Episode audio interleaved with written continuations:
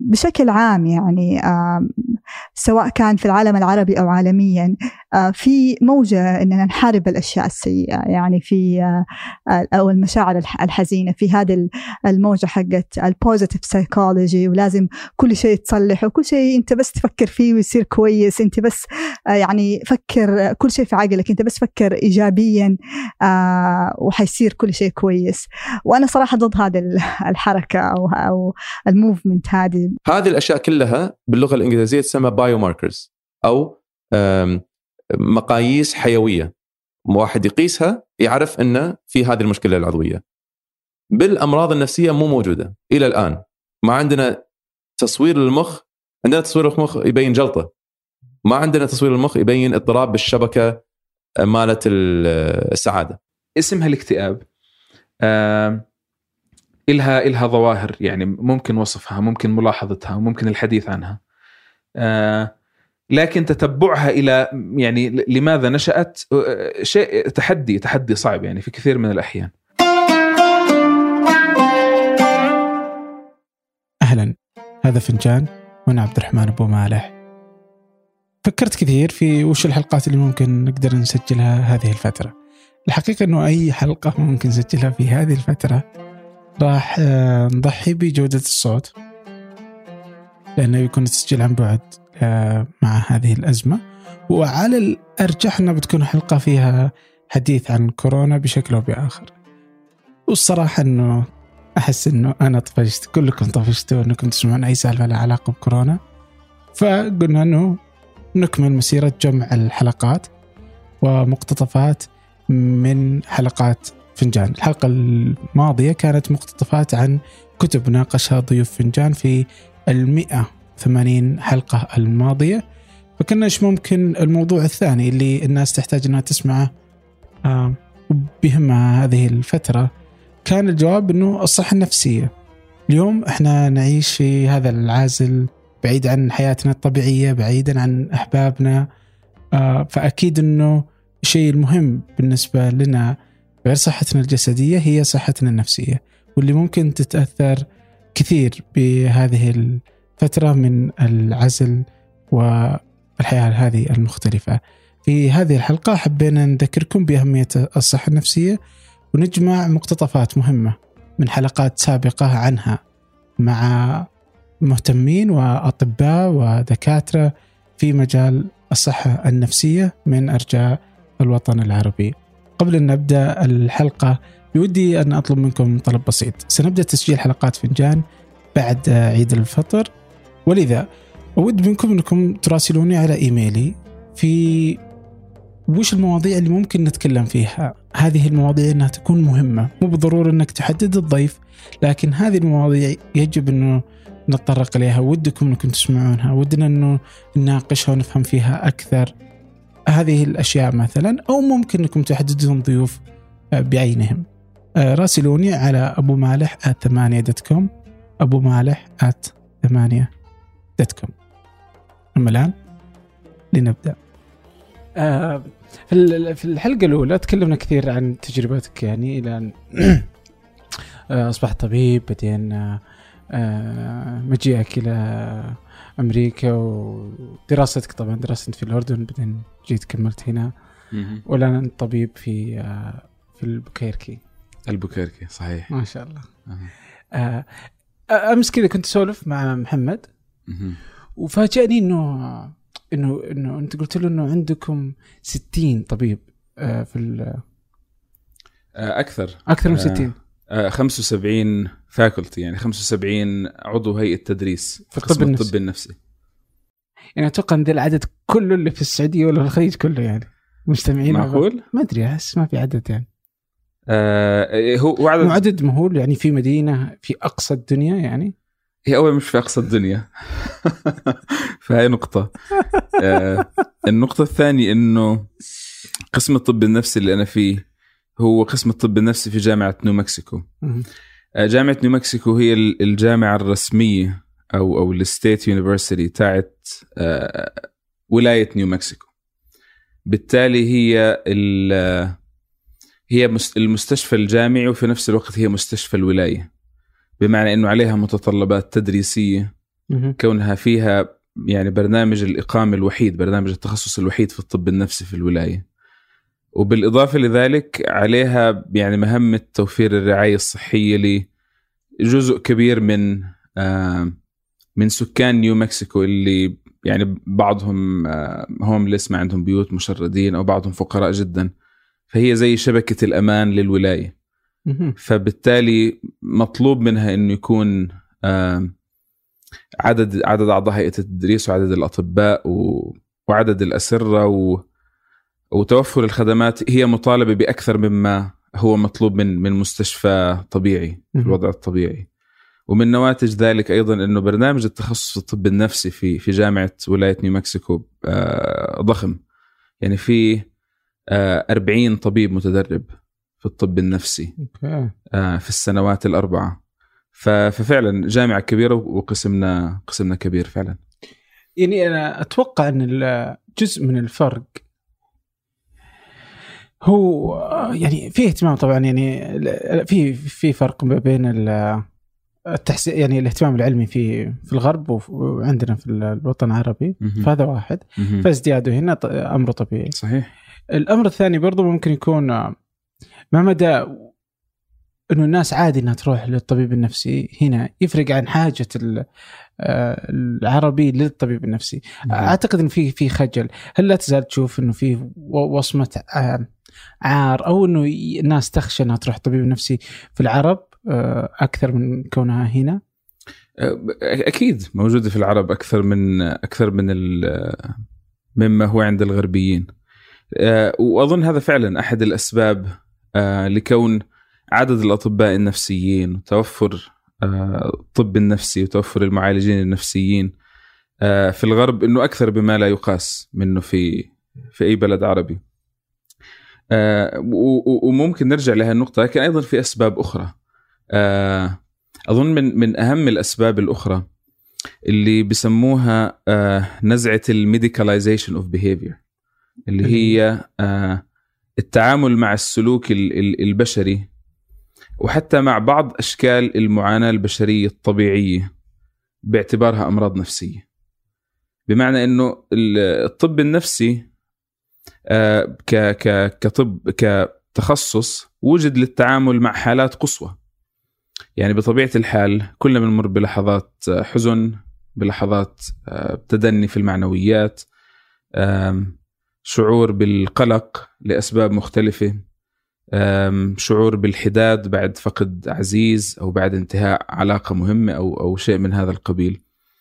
وهذه كلها هي جزء من التجربة البشرية الطبيعية. لكن اللي موجود في المجتمعات الغربية من من عقود اللي هي النظر لبعض الظواهر السلوكية أو لبعض الحالات النفسية اللي تقع ضمن نطاق التجربة البشرية الطبيعية باعتبارها أمراض نفسية.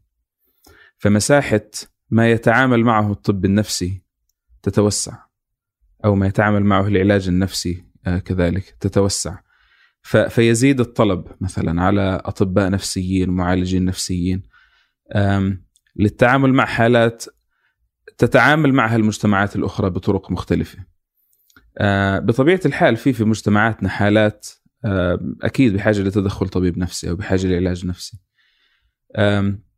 لكن بعض هذه الحالات مثلا تستوعب اجتماعيا من خلال مثلا الأهل، الأصدقاء مهارات الشخص نفسه وقدراته على على التكيف آه، لكن في مجتمع شديد الفردانية بالذات مثل المجتمع الأمريكي المجتمعات الغربية عموما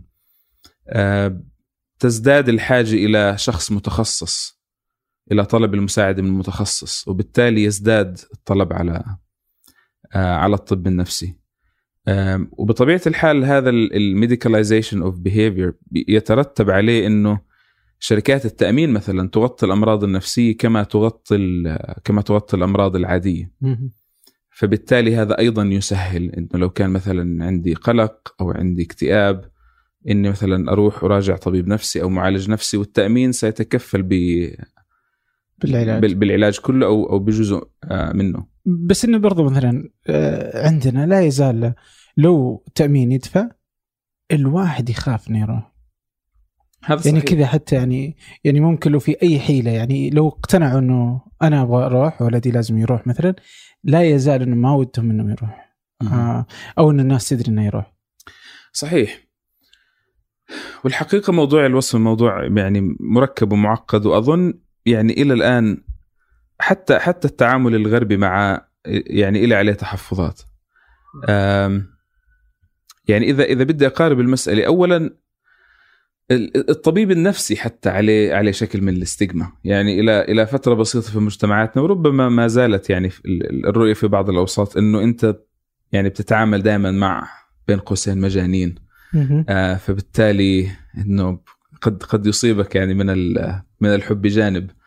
آه، وطريقة أصلا تصوير الطبيب النفسي حتى في السينما الأمريكية فيها إنه أحيانا الشخص الويرد أو الشخص غريب الأطوار آه، أو الشخص يعني في في بعض الدراسات حاولت تتقصى أنماط ظهور الطبيب النفسي. في الطبيب النفسي ال psychopath زي هانيبال ليكتر في في في سلسلة الأفلام الثلاث مثله أنتوني هوبكنز الطبيب السايكوب اللي بيستغل وكأنه يعني معرفته الطبية في يعني ال- تفريغ نزعاته العدوانية أو نزعات الهيمنة والسيطرة. في الطبيب النفسي ال- ال- ال weird أو غريب الأطوار اللي مش اجتماعي في في في عنده مشكلة في التواصل الإنساني الطبيعي. في كمان الطبيب النفسي أو المعالج النفسي اللي هو يخترق حدود مرضاه بشكل غير بشكل غير صحي إنه بتحول بصير جزء من عائلتهم. أو زي زي مثلا زي روبن ويليامز في جود ويل هانتنج بصير هو وكأنه أب لهذا لهذا الشخص المحتاج للمساعدة. أو زي مث- آه، بشكل المعالج النفسي في Ordinary People إنه بصير وكأنه جزء من العائلة. ف, ف يعني تصوير الطبيب النفسي في في السينما حتى ال- ال- الغربية الأمريكية هو تصوير سيء تصوير غير طيب. غير مشجع. فإذا هذا كان الطبيب النفسي فما بالك في في المرضى. في السياق كله أو في فكرة إنك تذهب إلى طبيب نفسي. هل نقدر نقول عليهم مرضى؟ أنا قبل شوي قلت- إنه مرضى. والله هذا سؤال يعني جدلي جدا. يعني بيعتمد على إيش إيش التعريف لل- للمرض. وهذا بحد ذاته شيء مش مسلم فيه. يعني. ما في ما في شيء قاطع. يعني أنت ممكن آه بناء عليه تعرف ما هو المرض. بالذات لما بدك تدخل لمساحة الأمراض النفسية. الأمراض ال- ال- الغير النفسيه خلينا نسميها هي تقوم أساسا على آم، فكرة ال lesion أو فكرة ال pathology. إنه أنت في عندك تكوين نفسي سليم أو طبيعي اللي هي التكوين الفسيولوجي الطبيعي للإنسان. إذا وجد اختلال في هذا التكوين الفسيولوجي بشكل محسوس ملموس بما يؤدي إلى أي شكل من المعاناة سواء كانت بالألم أو بتعطل الوظيفة أو بعدم القدرة على يعني أداء شيء يعني هو جزء مما ينبغي لإنسان عادي إنه يقوم فيه. بنكون دخلنا في نطاق المرض. وهذا يعني التعريف بغطي لك بجوز 99% من الأمراض غير النفسية من الأمراض العادية. بتضل أشياء بسيطة زي مثلا بعض حالات الألم زي مثلا صداع الشقيقة هي معطلة وتسبب آلام وتسبب يعني فقدان في في القدرة على الحياة الطبيعية. لكن تحديد باثولوجي بشكل بشكل واضح لها يعني ما زال الامر أمر متعذر. متى لو جيتك تقول آم، لا أنت تمام ما أنت مريض؟ عرفت؟ يعني يعني خلينا نقول كالتالي في في نطاق الأمراض النفسية ممكن ممكن نصنف الموضوع كالتالي في عندك آه، مجموعة من الأمراض النفسية هاي باستثناء يعني بعض ال- بعض الاتجاهات المتطرفة في عدائها للطب النفسي في إجماع إنها إنها أمراض زي مثلا الفصام السكيزوفرينيا أو آه، اضطراب المزاج ثنائي القطب أو الوسواس القهري آه، باعتبار إنها يعني أمراض أساسها البيولوجي قوي. وتعطى أدوية والأدوية فعلا تساعد في تخفيف آه، على الأقل بعض أعراضها. فبالتالي في أكثر من في أكثر من دليل على إنه في إلها أساس بيولوجي واضح واضح وصريح يعني. في مجموعة ثانية من الأمراض النفسية الموضوع بخصوصها شوي أعقد زي الاكتئاب والقلق بالذات. واصلا كل أشكال ال- مش كل يعني أكثر أشكال النقد الموجه للطب النفسي شيوعا تستهدف الاكتئاب والقلق لأن هي المساحات اللي فعلا يعني جراي زونز مش مش مساحات رمادية مش مش بسهولة إنه الإنسان يبت فيها براي مم. أم، لأنه حسب أنت في أي اتجاه بتنظر ستجد دليل يعني مثلا من الاكتئاب في أساس جيني لل- للاكتئاب إذا كان مثلا أحد والديك أو كلا والديك مكتئبين. آه، هذا بزيد احتمال إنك تكون مكتئب تولد مكتئب يعني؟ مش تولد مكتئب لكن في مرحلة معينة من حياتك أنت أكثر عرضة من غيرك ممن ليس عنده هذا الأساس الجيني إنك تكون مكتئب و... و... ويعني ولتحديد الأساس ال... ال... أو الإسهام الجيني في الأمراض النفسية بنستخدم دراسات التوائم بالدرجة الأولى إنه مثلا يولدوا توأم التوائم متشابهين جينيا تماما التوائم المتماثلة. وفي بعض الأحيان بيحصل في الغرب خصوصا إنه يعني بيعيش كل واحد فيهم في مكان مختلف. إذا مثلا والدين ماتوا أو تم تبنيهم أو كذا. ف- ف- فمنشوف إنه إذا عاشوا في بيئات مختلفة إلى أي درجة في نسبة تطابق في في مرض آه، طبي أو نفسي معين. ف ففي قدر من التواؤم في قدر من ال- من التشابه في النسب آه، يؤكد إنه في أساس في بعض الأساس البيولوجي في. بعض الإسهام البيولوجي في في أمراض الاكتئاب والقلق يضاف لهم عوامل أخرى زي عوامل التنشئة إذا كنت مثلا أنت ابن لشخص مكتئب والد أو والده مكتئبه ف- فهذا بزيد احتمال أنك تكون مكتئب مش فقط من خلال الجينات بل أيضا من خلال التنشئة. آه، باعتبار إنه ال- ال- الأم المكتئبة مثلا هي أقل قدرة على إنها تنشئ نوع من التواصل الفعال مع مع طفلها. فهذا يعني يؤدي أصلا إلى إنه أنماط التعبير عن الشعور أنماط القدرة على الضبط ال- ال- الضبط الذاتي أو التعامل الذاتي مع المشاعر أو ال emotion regulation زي ما بسموه بيكون أضعف عند عند هؤلاء الأشخاص. فبالتالي في في عامل جيني يعني وفي دراسات تظهر وجوده يعني وقوة تأثيره وفي عامل غير جيني متعلق بالتربية بظروف الحياة بالظروف السياسية والاقتصادية وال- والوضع الروحي للشخص وإلى آخره.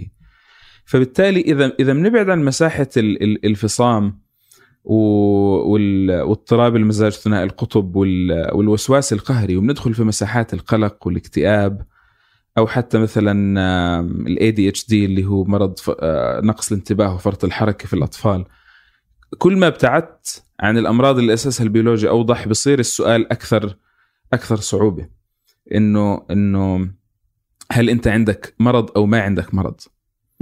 آه، ولأجل ذلك كان آه، كان دليل الأمراض النفسية اللي هو ال DSM بيعتمد على شكل من الإحصاء للأعراض.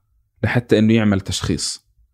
إنه مثلا في تسع أعراض أو عدد معين من الأعراض إذا بيكون عندك خمسة منها لمدة أسبوعين فأنت عندك اكتئاب كبير أو major depression أو شيء زي هيك. لكن هذا التقسيم في قدر عالي من الاعتباطية. يعني هذا والله. الهدف منه إنه تسهيل التواصل بين الأطباء النفسيين. وبرضه في في جزء متعلق في شركات التأمين. إنه أنت بالنهاية الزيارات هاي والأدوية وكذا في طرف ثالث سيغطيها بالتالي أنت كطبيب نفسي مطالب بإنك توجد شكل من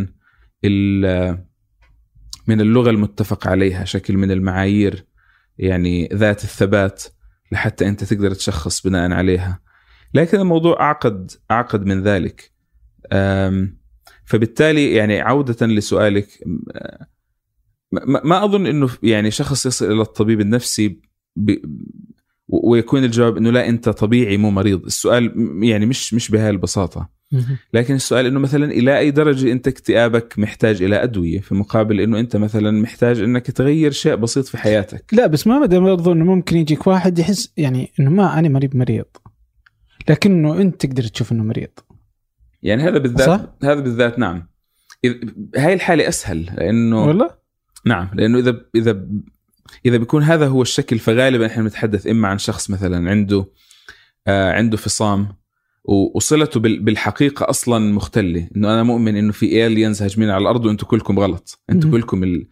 آه أنا ما في شيء ما عندي أي مشكلة أنتم اللي غلطانين هاي ه- هذا موضوع سهل يعني آه، اكتشاف ومعرفة إنه هذا الشخص يعني بيعاني مثلا من لا لا أوهام أو عنده و- وإذا فصام. كان طبيعي بس إنه مثلا عنده اكتئاب بس ما يدري هل ممكن يكون كذا أصلا؟ لا ما لا يعني لا، لا، شيء, صعب تصور يعني لأنه الاكتئاب هو حالة ذاتية. يعني ممكن يكون الشخص في وهم ويعتقد إنه الآخرين كلهم خطأ هو صح؟ أوكي. لكن يكون الشخص مكتئب فعلا و... و... وكل اللي حواليه مثلا شايفينه مكتئب وهو ينكر إنه مكتئب هو ممكن ممكن يعزو اكتئابه مثلا ل... لشيء معين. يحكي لك. فعلا إنه أنا يعني قلق أنا مكتئب لكن المشكلة كذا كذا. إنه يكون في في عنده شكل من من الوهم بخصوص إنه إيش سبب إيش سبب مشكلته. يعني يكون كل كل اللي حوله قادرين على إنهم يحددوا مثلا إنه أنت في شيء معين في حياتك لا يسير بالشكل الصحيح لكن هو عنده إنكار هنا بندخل في في في نطاق آخر اللي هو وسائل وسائل الدفاع أو حيل الدفاع النفسية. نعم يمكن إنه الشخص يكون مكتئب أو يكون قلق ويكون كل محيطه وحتى هو يمكن في جزء منه أو في قرارة نفسه عارف إنه مثلا الموضوع الفلاني هو اللي مخلي حياتي صعبة أو أو الشيء الفلاني هو الشيء السيء في حياتي. لكن هو ينكر لأسباب مختلفة يعني إما لعدم يعني توفر القدرة على مواجهة المشكلة أو لأنه هذا هو هاي هي- هذا هو الخيار الوحيد المتاح. يعني على سبيل المثال تكون مثلا زوجة عايشة مع زوج مسيء. م. تمام؟ والزوج المسيء مثلا إما بيأذيها جسديا أو بيأذيها جنسيا أو أو يعني آم، بيأذيها اي شكل من الإيذاء. و- وهي فعلا مكتئبة. ما أظن إنه مثلا بتكون هي منكر تنكر إنها مكتئبة. بس مثلا إذا إذا الطبيب النفسي أو المعالج النفسي حاول إنه طيب إلى أي مدى أنت مثلا تشعري إنه هاي العلاقة أو هذا الزواج هو سبب معاناتك؟ ممكن تنكر. أو ممكن يعني تبحث عن تفسيرات أخرى لتجنب مواجهة هاي المشكلة لأسباب مختلفة. لا بس برضه ممكن مثلا أتذكر كذا إذا أحد كذا ضايق نفسه حتى يعني مثلا مو بالضرورة كتاب بس إذا أخذنا إنه هذا الشكل حق العادات الموجودة في في حياتنا يعني. وبعدنا عن برضو مفهوم الطب النفسي يعني و وقربنا بما هو الدين يعني. مهم. فتجي مثلا ضايق نفسك ولا عندك يعني كذا لما تجي تقول مكتئب تقول ما في شيء اسمه مكتئب روح اقرأ قرآن. يعني لأنك أنت يعني واضح لأنه عندك مشكلة مع ما تصلي لك فترة يعني زي كذا. يعني. ف... فتربط زي كذا أما إنه الدواء في قراءة القرآن أو إنه لا نفسيتك ضايقة بس لأجل هذا لكنه. ليس بالضرورة مرضا يعني. حقيقيا يعني وهون بنرجع كمان أيضا لنفس. لنفس ال... الإشكال إنه ال... الاكتئاب في النهاية هو انت انت يعني لن تدخل إلى الدماغ مثلا وتمسك شيء معين خاطئ وتشخص بناء عليه إنه هذا الشخص مكتئب أو عنده مرض أو ما عنده مرض. الاكتئاب هو حالة تمام؟ حالة نفسية. آه ال- الحالة هاي وصفها يعني ممكن أو ملاحظة أعراضها ممكن. الآن إلى ماذا الشخص يعزوها؟ ومدى يعني شعوره بتفاقمها أو بصعوبتها؟ قد يختلف تقديره مثلا منه إلى إلى عائلته إلى طبيبه النفسي لكن هذا لا يغير في في في في توصيف الحاله نفسها تمام؟ آه، بالتالي يعني هذا هذا شيء مهم على فكرة. وسؤالك نابع من آه، من تصور منتشر إنه الحد الفاصل ما بين الم... لأني أسأل هذا السؤال كثيرا. مم. الحد الفاصل ما بين مثلا الحالات النفسية الطبيعية وما بين المرض النفسي هي هي مساحة يعني غائمة جدا. مش مش مساحة سهل سهل يعني الإجابة عنها أو أو تحديدها.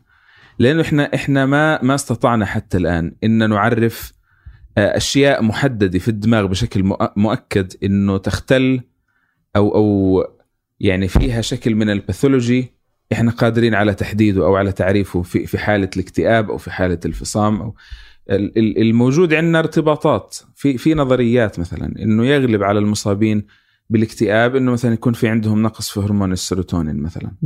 أو في أو عفوا في, في الناقل العصبي السيروتونين. آه، أو أو في في نواقل عصبية أخرى. لكن هاي كلها correlations هاي كلها ارتباطات. مش آه لم نصل حتى الآن إلى إقامة العفو علاقات سببية بين إنه آه إذا مثلا نقص هذا الناقل العصبي فبالتالي أنا في عندي اكتئاب. بالتالي يعني إنك توجد قدر من الارتباط السببي أو نوع من الارتباط السببي ما بين تغير معين في الجسم وما بين الاكتئاب. ولذلك ال- الأمراض النفسية تعريفها هو تعريف وصفي. أنت أنت بتوصف حالة.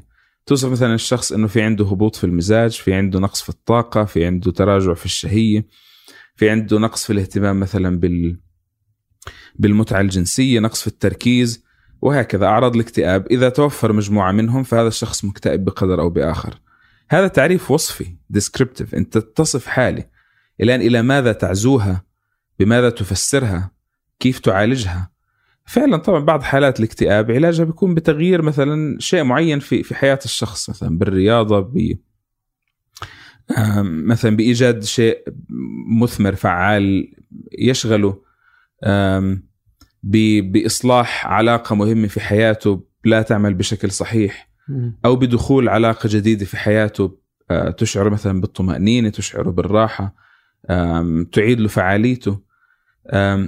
فسؤال هل هذا مرض ولا هذا ليس مرض؟ مش مرتبط جدا بسؤال كيف أتعامل معه. هو مرتبط ب ب بوصف بتوصيف الحالي. هل المقاومة ولا ال- الإقرار أفضل؟ ال ال الإقرار ثم المقاومة. بمعنى آم، في في مشكلة يقعوا فيها كثير اللي كثير من اللي بي بيعانوا من من أمراض نفسية بالذات ال- القلق والاكتئاب. سببها عدم الرغبة في في الإقرار بإنه أنا الآن مختلف عما كنت مثلا قبل سنة أو سنتين. بمعنى إنه لسبب ما بدخل الشخص فعلا في حالة اكتئاب واضحة. و بسبب دخوله في حالة اكتئاب. بطبيعة الحال يعني شكل حياته ممكن إنه إنه يتغير. يعني ممكن مثلا إنه كان وهو غير مكتئب قادر على إنه يقوم مثلا بوظيفة على درجة عالية من التعقيد والمتطلبات. كان مثلا شخص اجتماعي جدا. كان شخص منتج فعال وجوده في في أي وسط أو محيط اجتماعي يعني يثير يثير البهجة أو أو هو يعني هو مركز الاهتمام والى آخره. فإذا دخل في حالة اكتئاب تصبح الأمور مختلفة. ممكن مثلا يضطر إنه يغير شغله أو إنه مثلا آه، يأخذ مهام أقل في عمله. حضوره الاجتماعي شكله بيختلف اتساع علاقاته بيختلف. آه، فكثير من من المصابين بالاكتئاب يجدوا صعوبة في الإقرار بإنه آه، أنا شكل حياتي تغير بسبب الاكتئاب. فينتج عن ذلك شكل من ممكن نسميها مثلا المقاومة السلبية للاكتئاب يعني الرغبة في آه، في في في مناطحة الموضوع. يعني آه، وعدم يعني تركه يأخذ مداه ويأخذ ال- ال- الطرق الصحيحة اللي بطبيعة الحال بعضها بيحتاج إلى وقت لعلاجه. فمثلا بصير في نوع من آه، من ردة الفعل اللي هو في في بتسمية ال- الحيل الدفاعية النفسية بنسميه reaction formation إنه. الشخص هو نفسه بصير بده يتصرف بعكس ما آه بعكس حالته النفسية. فمثلا إذا كان هو أصلا كرهان الناس وما عنده أي رغبة مثلا في التواصل الاجتماعي بيروح مثلا بيعمل حفلة. إنه لا أنا بدي أثبت لنفسي إنه أنا مبسوط. أوكي. تمام؟ آه بحس مثلا إنه فعاليته الوظيفية أقل. بيطلب مهام وظيفية أكثر عشان يثبت لنفسه لا إنه أنا قادر على إني أعمل كذا وكذا. هذا هذا سلوك غير صحي. آه وأثره في في العاده سلبي. يعني يفاقم الحالة أكثر. لأنه okay تعمل الحفلة بيجوا الناس بتحس إنك غير قادر على التواصل معهم أو بتحس أيضا إنك أنت تعطي للناس انطباعا عن نفسك غير حقيقي.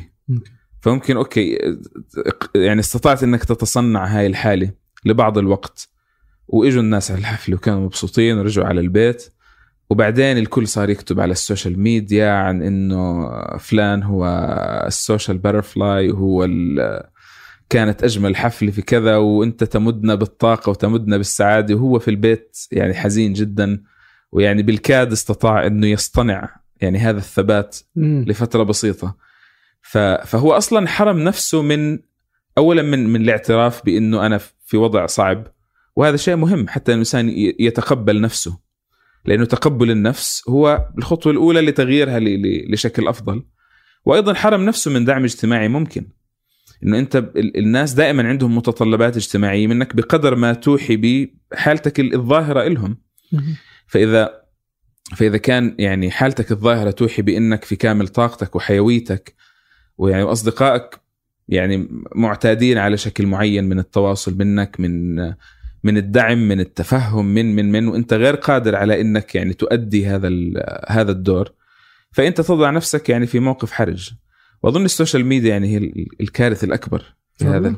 لأنه اللقاء الاجتماعي المباشر القدرة فيه على الاصطناع محدودة. لكن لكن يعني وراء ستار ال social media الناس قادرين على اصطناع يعني أشياء كثيرة.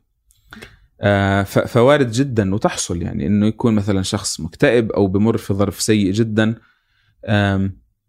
ولكن إما يعني حيل دفاعية ما أو عدم رغبة في الاعتراف أو يعني ظن خاطئ بإنه إذا أنا أقنعت نفسي من خلال صورتي صورتي على ال social media بإني أنا إنسان سعيد فإنه هذا سينعكس فعلا على حالتي فبيكون الشخص مكتئب لكن آه، أو أو في حالة شديدة من القلق أو بمر في ظرف سيء في حياته آه، ولكن يحرص على إنه ظهوره أو شكله على ال social media يبقى يبقى كما هو بالعكس حتى إنه يزيده اشراقا وتالقا. طيب أنت كذا كتبتي آه، أو جالسة الآن تسوين مشروع يعني في في انستغرام في انستغرام وانت قبل شوي قلتي انه جدك أيه. توفى وعمرك مو بعمرك كنت في سنة أولى اي جامعة جامعة أيه. آه بعدين الآن انت تشاركين في مشروع 100 أيه. يوم أيه. وتقولي إنه ليش الناس ما تشارك أحزانهم؟ إيوه ليش تحسي إنه مهم إنك تشارك أحزانك؟ آه مو ليش أقول؟ أنا ما في النهاية هذه تجربة صعبة مو لازم. بس آه الهدف من مشاركتي إنه أشجع الآخرين إنه يكونوا منفتحين بتجاربهم آه بالذات في العالم العربي آه لأنه آه يعني لأسباب كثيرة. آه أول سبب إنه آه إحنا ما عاد في تجارب مكتوبة عندنا. إحنا أصلا المحتوى العربي جدا ضعيف وما في تجارب مكتوبة كثيرة. إحنا مجتمع ما يكتب وكمان يخاف أصلا يعبر عن مشاعره. فبالتالي أنا كشخص عانى لما كنت عانيت من الفقد أنا ما كنت ألاقي أي تجربة أقدر أقرأها عن هذا الشيء. فكنت أحس نفسي بالمعنى الحرفي كنت أحس نفسي مجنونة يعني مو طبيعي. يعني أنا مر على جدي مثلا سبع سنين على وفاته ليش إلى الآن أنا مثلا أبكي أحيانا كثيرة كأنه أمس مات؟ ولا ليش آه آه في أشياء كثيرة إلى ما أقدر أسويها. آه يعني مثلا الأشياء اللي أنا وقت طويل ما كنت أقدر أسويها يعني ما, ما كنت أقدر أجلس في ال weekend فاضية لأنه لو جلست فاضيه حاكتشف إنه هو ما هو موجود يعني. آه فبالتالي هذه صدمة يعني. فكنت أشغل نفسي يعني آه انشغال غير طبيعي في ال weekend آه فكنت أحس نفسي إني ماني طبيعية يعني. آه كنت أحس إنه آه في there is something wrong. آه هناك شيء خاطئ بداخلي يعني. آه لكن اكتشفت بعدين بعد فترة طويلة جدا إنه لا آه كل أحد يفقد آه له طريقة في التعامل مع الفقد ولكن في كثير ناس يشبهوني في كثير ناس ياخذوا وقتهم يعني. آه وكنت أحس لو كنت أعرف هذا الشيء من بدري كان حيسهل علي كثير تقبل نفسي وتقبل حزني. آه فكانت آه فكرتي أو هدفي من أني أكتب عن الفقد آه هذا السبب أنه أنا أطبع نورماليزيشن أسوي للحزن. شيء عادي ما نحتاج نحاربه. آه لكن آه نحتاج نتكلم عنه نحتاج آه نتقبله آه كشعور طبيعي آه في الحياة. فهذا كان ال ال السبب الأول يمكن أني آه يعني أدخل هذه التجربة. السبب الثاني الصراحة أنه آه بشكل عام يعني آه سواء كان في العالم العربي أو عالميا في موجة أننا نحارب الأشياء السيئة. يعني في آه أو المشاعر الحزينة. في هذه الموجة حقت ال positive psychology ولازم كل شيء تصلح وكل شيء أنت بس تفكر فيه ويصير كويس. أنت بس آه يعني فكر كل شيء في عقلك. أنت بس فكر ايجابيا آه وحيصير كل شيء كويس. وأنا صراحة ضد هذه الحركة أو أو الموفمنت هذه يعني جملة وتفصيلا. إنه آه الأحزان آه هي موجودة هي جزء من الحياة وهي نمر بها عشان تعلمنا أشياء كثيرة عن أنفسنا وعن الحياة من حولنا ومفروض نحاربها مفروض آه نعترف بها آه أنا ما قلت نوقف حياتنا. مو شرط توقف حياتك آه عشان أنت حزين. لكن تعترف إنه هناك حزن آه وما في داعي نحاربه آه الحزن صح يعني حياخذ وقته سواء كان هذا قصير أو, أو, أو, طويل على حسب شخصيتك أو حسب علاقتك مع الشخص اللي فقدته أو الشيء اللي فقدته.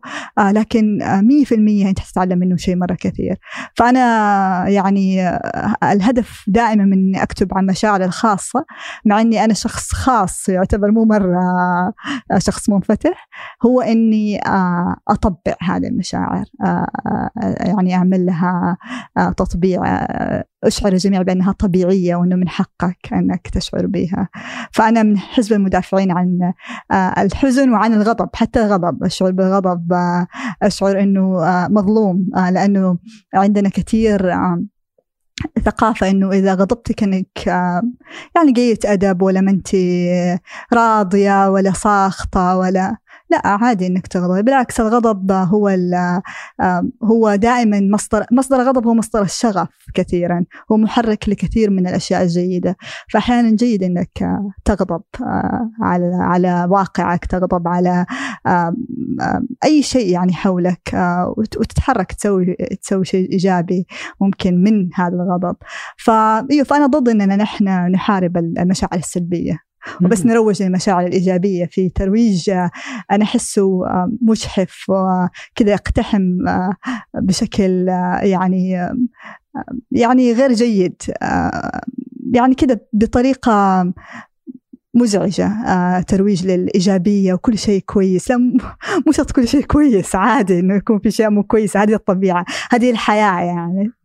يعني أتوقع إنه هنا مثلا ممكن تجي تقولي يعني أفهم إنه الغضب إنه سلوك مو بجيد. إيه. مفترض إنك ما تغضب إيه. يمكن. إيه. ليش مفترض إنك ما تغضب؟ المفروض إنك الغضب مو بزين يعني لا مو المفروض مو إنك ما تغضب. المفروض آه إنك أنت ما ت... ما يعني ما تتحرك على بهذا الغضب وتعنف شخصا ما. يعني هذا هي هذا بس لكن شعور الغضب كغضب إنك تعصب من شيء تكون زعلان ومعصب من شيء. آه ليش؟ ما هو ما هو شعور سلبي؟ هو شعور. كل المشاعر هذه هي مشكلة. أنا أصلا يمكن هذه كلمة غلط إني أقولها. مشاعر سلبية ومشاعر إيجابية. مشاعر ما في شيء سلبي وإيجابي. المشاعر هي مشاعر.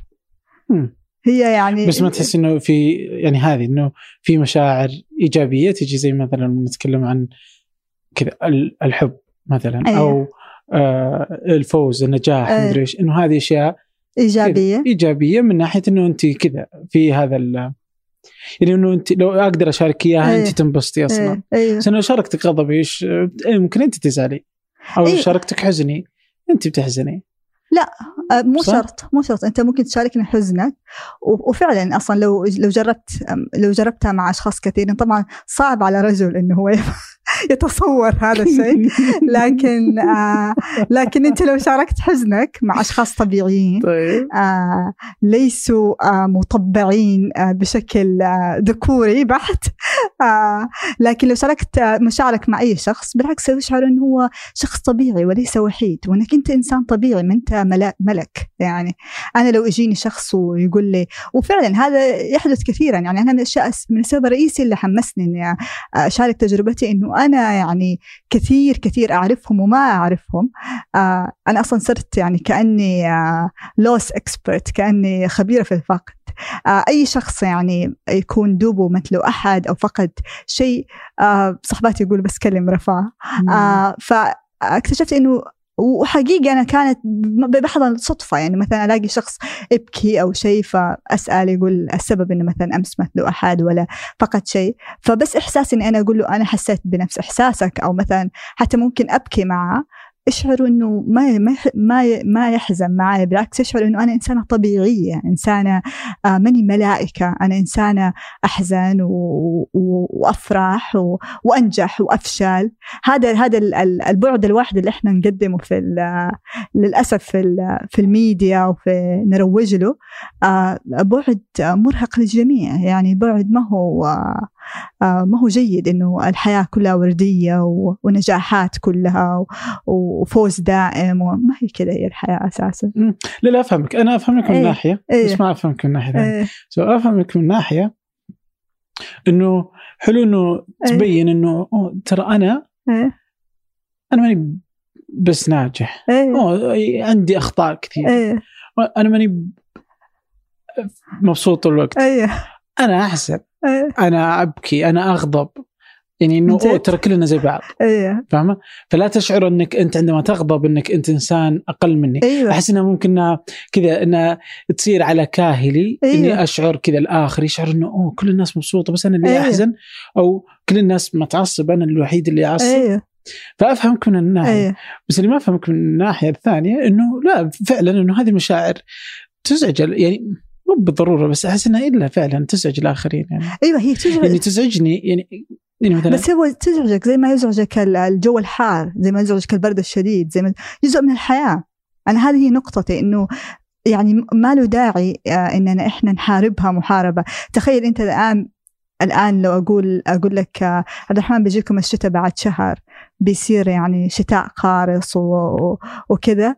آه، إيش رأيك يعني نسوي حملة آه، كيف نحارب الشتاء بيكون تضييع وقت صح ولا مو صح؟ صح لو لو نتعلم تجيب آه، آه، آه، الجاكيت حقك وتجيب آه، أشياء البرد وتجلس في الشتاء بتستمتع به صح ولا مو صح؟ فهذه هي النقطة إنه إحنا لو جلسنا مع مشاعر اللي تصنف سلبية جلسنا معاها وسمحنا لها إنها تكون موجودة من غير ما إنها تتحكم فينا بس تكون موجودة تفضل يا شعور الحزن إنك تكون موجود ما ححاربك.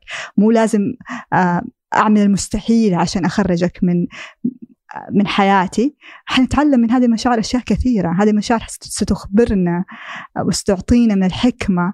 ما يعني ما لا نتصوره. هذه أنا هذه هي فكرتي آه أنا ما أقول تخليه يتحكم فيك بالعكس يعني هذا شيء يعني ما حد يبغاه أصلا.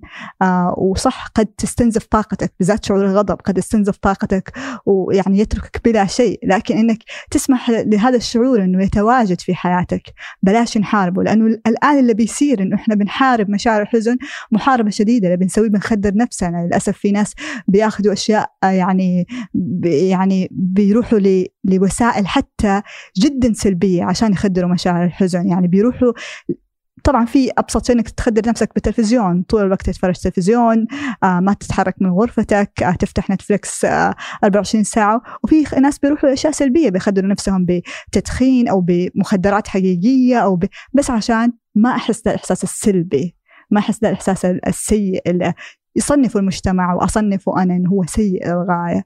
آه فهذه هذه النقطة آه ال ال اقتحام السعادة من ضمن أحد كأحد منتجات للحداثة إنه إحنا نستطيع أن نصلح كل شيء نصلح كل شعور سلبي ونتخلص منه بوسائل عدة سواء كان بحبوب أو سواء كان إني أروح لطبيب نفسي وأقول له أعطيني أدوية اكتئاب في أحيان ناس ما يكون عندهم اكتئاب حتى يعتبر يعني كاضطراب حقيقي لكن يأخذوا أدوية اكتئاب لأنه ما يبغوا يحسوا بأي إحساس سلبي. وف- وفي الحقيقة الاكتئاب ما هو حزن حتى يعني الاكتئاب هو بالعكس غياب الشعور آه غالبا كثيرا يعني يكون إحساس شخص ما عنده ولا إحساس بالعكس آه كثير ناس يقولوا آه الإحساس بالحزن نعمة بالنسبة للمكتئب لأنه هو في الحقيقة حتى ما يحس أنه هو حزنان يحس أنه هو بلا شعور يعني. لكن نفعل المستحيل هذه هذه الحداثة هي علمتنا كذا أنه أفعل المستحيل ولا تشعر بالحزن. هذا الشيء اللي يعني سوي أي شيء. أصرف فلوسك وطبعا يقول لك shopping therapy روح أخرج وأشتري وأعمل.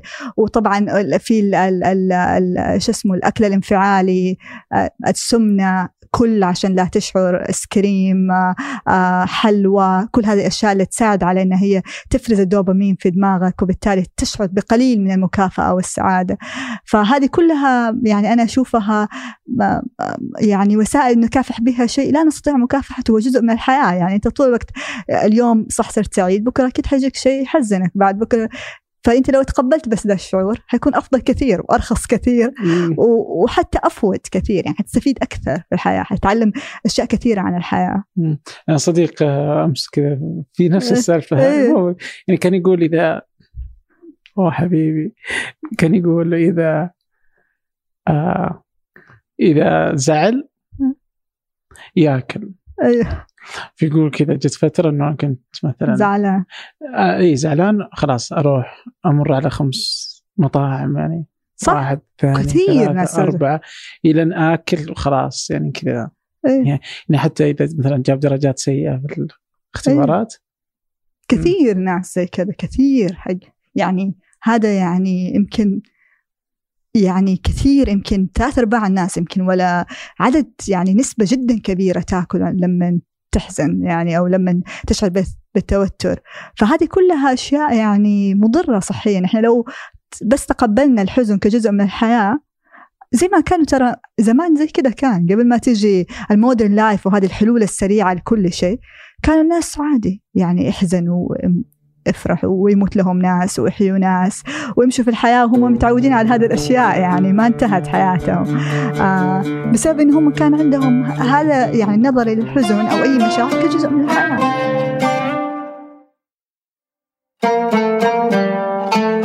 اليوم أقدر أشوف أكثر من حاجة مثلا أي. يعني دائما أتوقع ما أدري عن العالم بس على الأقل عندنا في الخليج أو عربيا حتى أي. اللي هي إنه الطب النفسي أو الأمراض النفسية إنه. أنا مريض آه نفسيا عقليا أي. يعني إنه فيها وصمة عار يعني. جدا. آه وأنت جالس الحين في التوعية هذه. م. فالحين نقدر نشوف أصلا وفي ناس تقول إنها تحسنت. إي. يعني ما أدري هل تحسنت ولا لا. م. و... واحيانا حتى لو تحسنت ما أدري ليش أحيانا نحس الأفلام خصوصا زي الجوكر وكذا إنها إنها خلت تزيد المسألة سوءا. صح. بس ما في مشكلة. هل أصلا تحسنت؟ هل لا تزال أصلا وصمة عار؟ هل هي مشكلة عندنا. كيف يعني شوف وصمة العار آه، حول الصحة النفسية موجودة بكل مجتمعات العالم ترى ليس فقط بالمجتمعات الشرقية أو العربية. حتى بأمريكا وكندا وين ما درست في نفس وصمة العار. لكن الفرق إن مستوى شدتها يختلف من دولة لدولة. فالدول اللي اللي كان عندهم صحة نفسية من زمان وتوعية بالصحه النفسيه من زمان قطعوا أشواط إحنا للحين ما قطعناها الحين إحنا بداية المشوار. عالميا آه وصمة العار تجاه الصحة النفسية قاعد تقل. بدا يصير في تقبل أكثر للعلاج النفسي بدا يصير في تقبل أكثر للاستشارة إذا الواحد يحتاج. آه بسبب إن الإعلام اشتغل على هذا الشيء يعني سابقا الإعلام الشرقي والغربي كان وايد مركز على إن المريض النفسي آه مجنون أو آه، مو صاحي أو ممكن يكون خطر على المجتمع أو إن الطبيب النفسي نفسه مجنون. وهاي موجودة بالأفلام المصرية والعربية والغربية حتى. مثل ما ذكرت حتى فيلم جوكر يبين شخصية الجوكر اللي هو مريض نفسي انه إذا ما أخذ علاج النفسي إذا ما التزم علاج النفسي إذا راح يصير مجرم. يعني هذا كان مأخذي على على الفيلم الجوكر. مو إنه هو عنده مرض نفسي هذا مو مأخذ ولا إنه هو العلاج أو الدولة بالفيلم خذلته لأن قطعوا الفندنج أو التمويل حق الصحة النفسية. آه، لكن فكرة إن أنا أربط انه إذا هو ما تعالج نفسيا راح يصير مجرم؟ يعني هذه فكرة وايد قديمة ومو صحيحة علميا.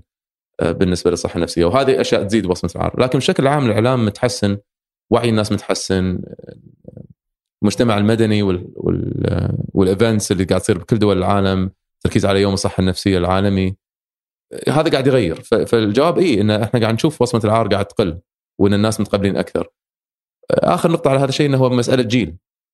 يعني أنا أشوف التغيير وايد بالجيل الأصغر وهذا سنة الحياة يعني دائما الجيل الأصغر ممكن يتقبل الأفكار الجديدة أكثر من الجيل الأكبر. ف في نفس المجتمع العربي أو بالكويتي أو بالسعودي تشوف انه في طيف من التقبل آه تجاه الصحة النفسية. وتلاقي إن الشباب اللي هم يمكن آه، سافروا أكثر أو مطلعين أكثر على آخر التطورات بالصحة النفسية ممكن يكون عنده تقبل أكثر. والشخص الكبير العمر اللي خبره بالصحة النفسية آه، أيام الصعقات الكهربائية إلى الحين عنده صورة ذهنية عن الصحة النفسية ان هي حق الميانين. آه، فوصمه عار أكبر عندهم يكون. طيب أصلا وش أساس إنه تصير وصمة عار؟ يعني هل كان فعلا أول وش المجنون؟ حتى المجنون هل المجنون مجنون يعني؟ إي.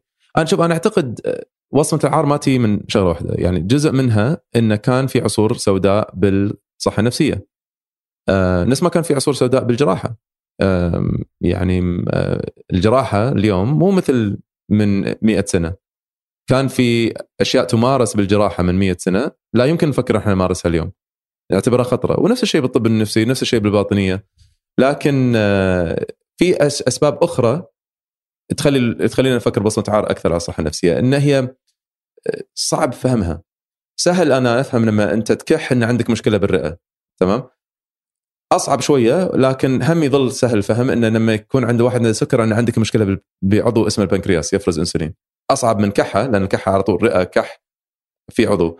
البنكرياس يمكن أصعب في في مادة اسمها إنسولين تطلع من البنكرياس هذا يأثر على السكر. لكن وايد صعب إن أنا أفهم لما واحد يتصرف بطريقة غريبة أو إنه يبكي من غير سبب وماكو شيء صار بحياته ويستمر هذا أو ينعزل عن الناس إنه في شيء قاعد يصير بعضو اسمه المخ.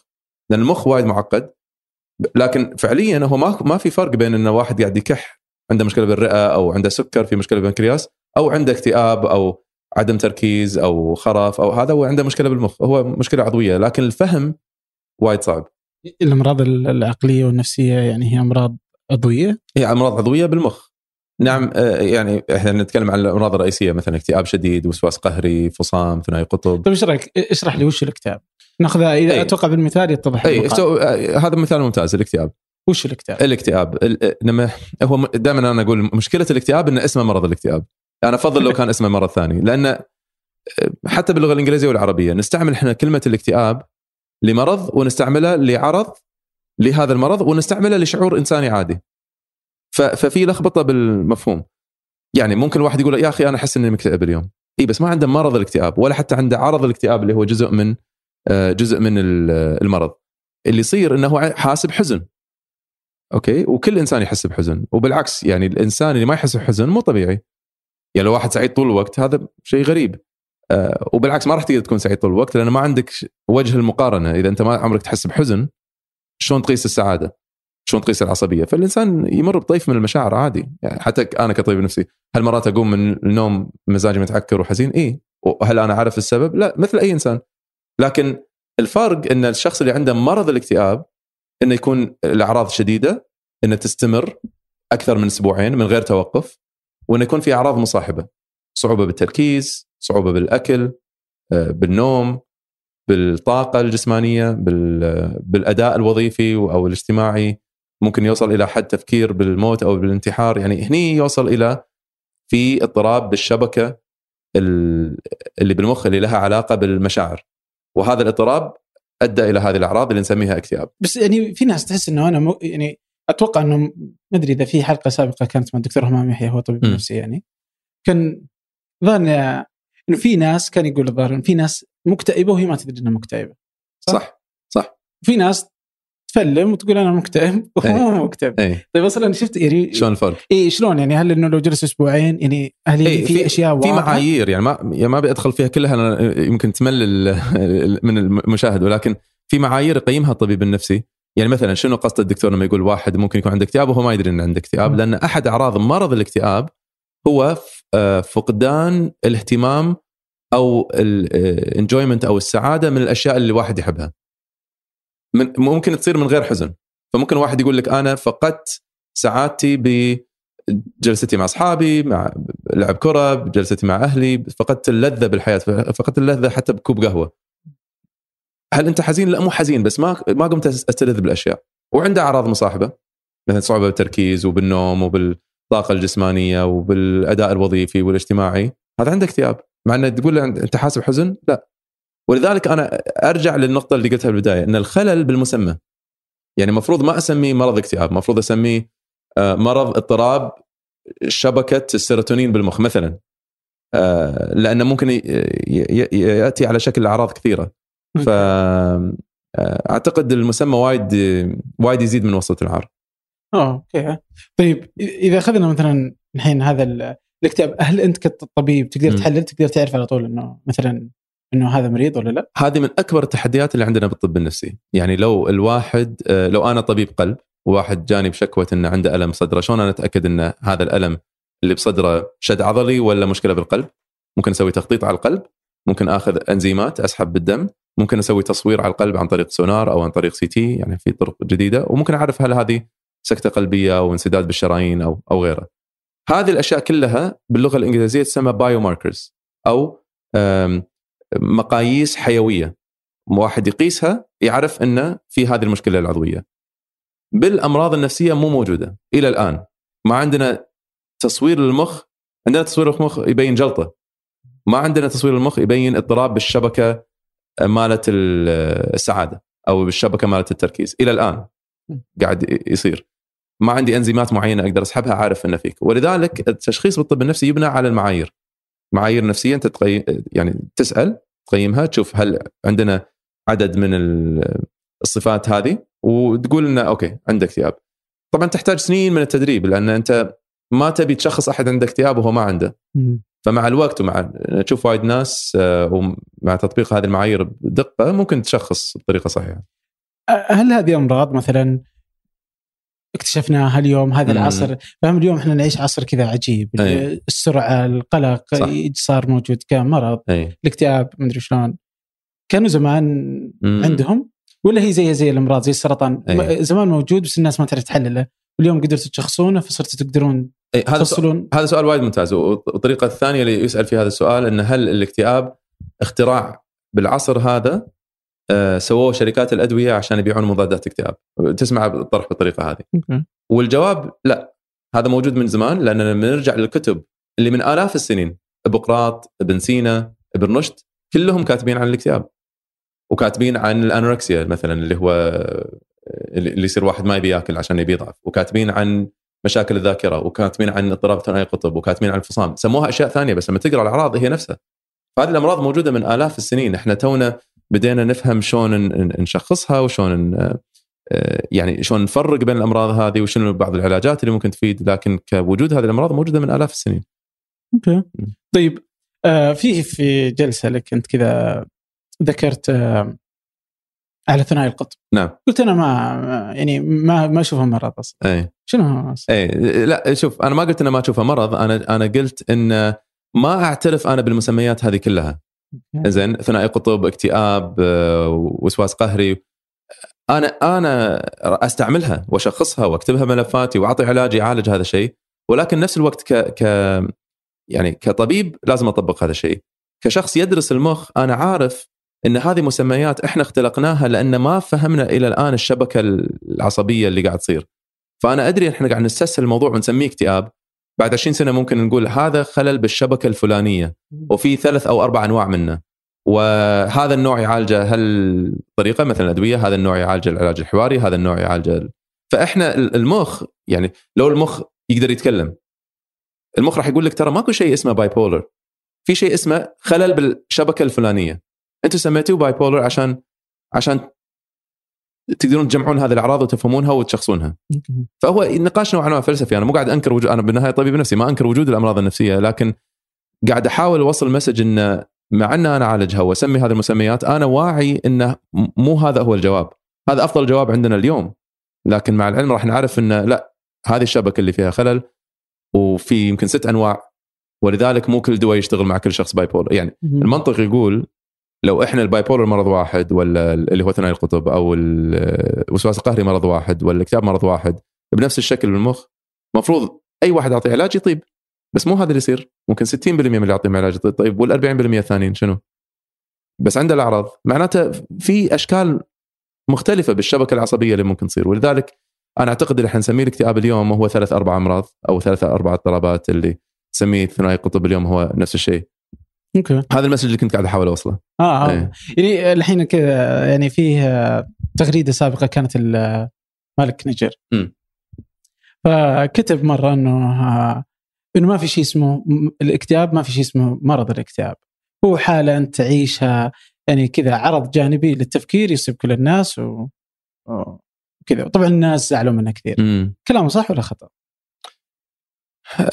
يعني إذا هو قاعد يحاول يوصل فلسفيا لنفس النقطة اللي أنا قاعد أقولها كلامه صح زين لكن يعني هو كذا قال أتحدى إذا في أحد مكتئب ما يحكي حكاية داخل مخه. هي قصة جالسة تدور داخل دماغه.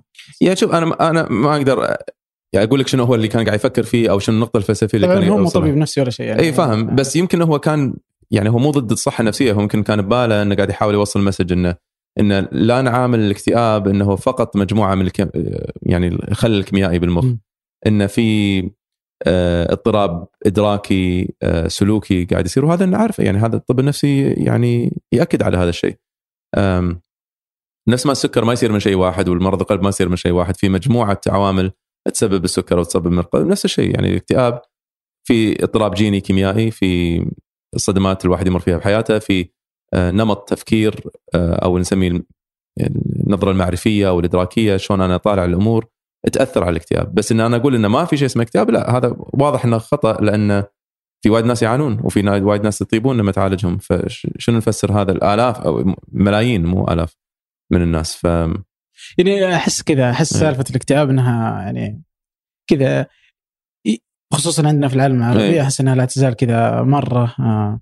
كذا مكان ضبابي جدا يعني جد- أي أحد يقدر يحط أي حاجة. اي حتى يمدي في خط فاصل بس ترى الخط الفاصل هو إنه هل صار في اضطراب بالأداء؟ يعني أنت حزين صار معك آه، ظروف بحياتك عندك أعراض مصاحبة؟ لا.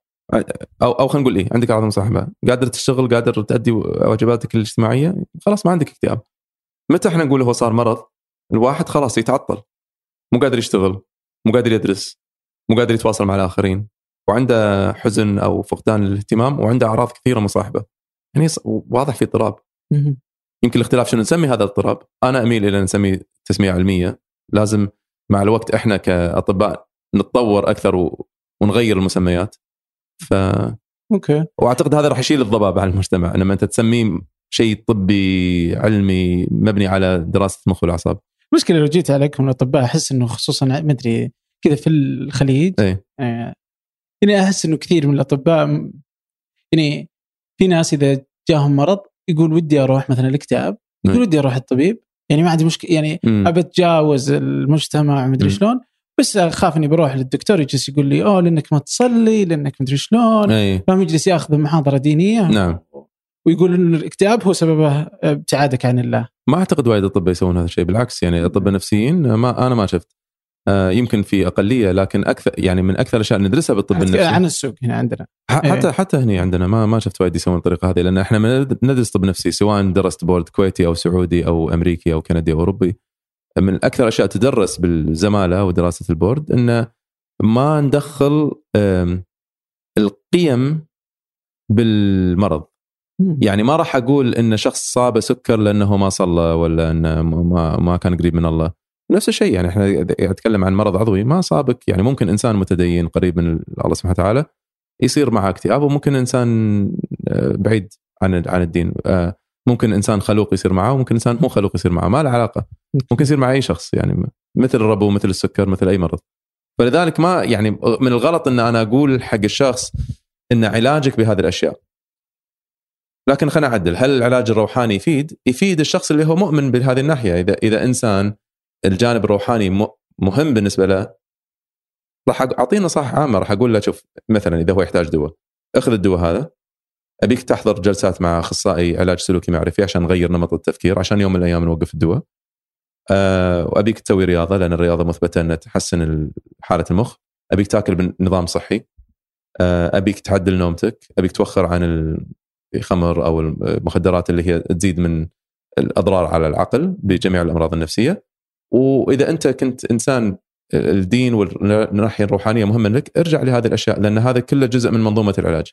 لكن ما يصير أنا حاضر أقول صار معك كذي لأن أنت ما صليت ولا أنت ابتعدت عن الله سبحانه وتعالى. إيه يعني يعني كذا إنه في في هذه المشكلة. أتوقع إذا في مشكلة ثانية يمكن هذه حتى عامة في العالم كله. إيه. متى يكون الطبيب آه، يعطي أدوية؟ ومتى أي. تكون جلسات علاجية؟ أي. وهل تكون هذه قبل هذه أو هذه بعد هذه؟ صح.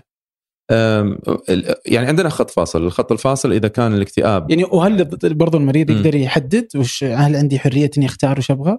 طبعا طبعا. ولكن إحنا ننصح ال... يعني مثلا إذا اكتئاب شديد أو حتى متوسط إلى شديد ومزمن هني دائما الواحد يحتاج دواء.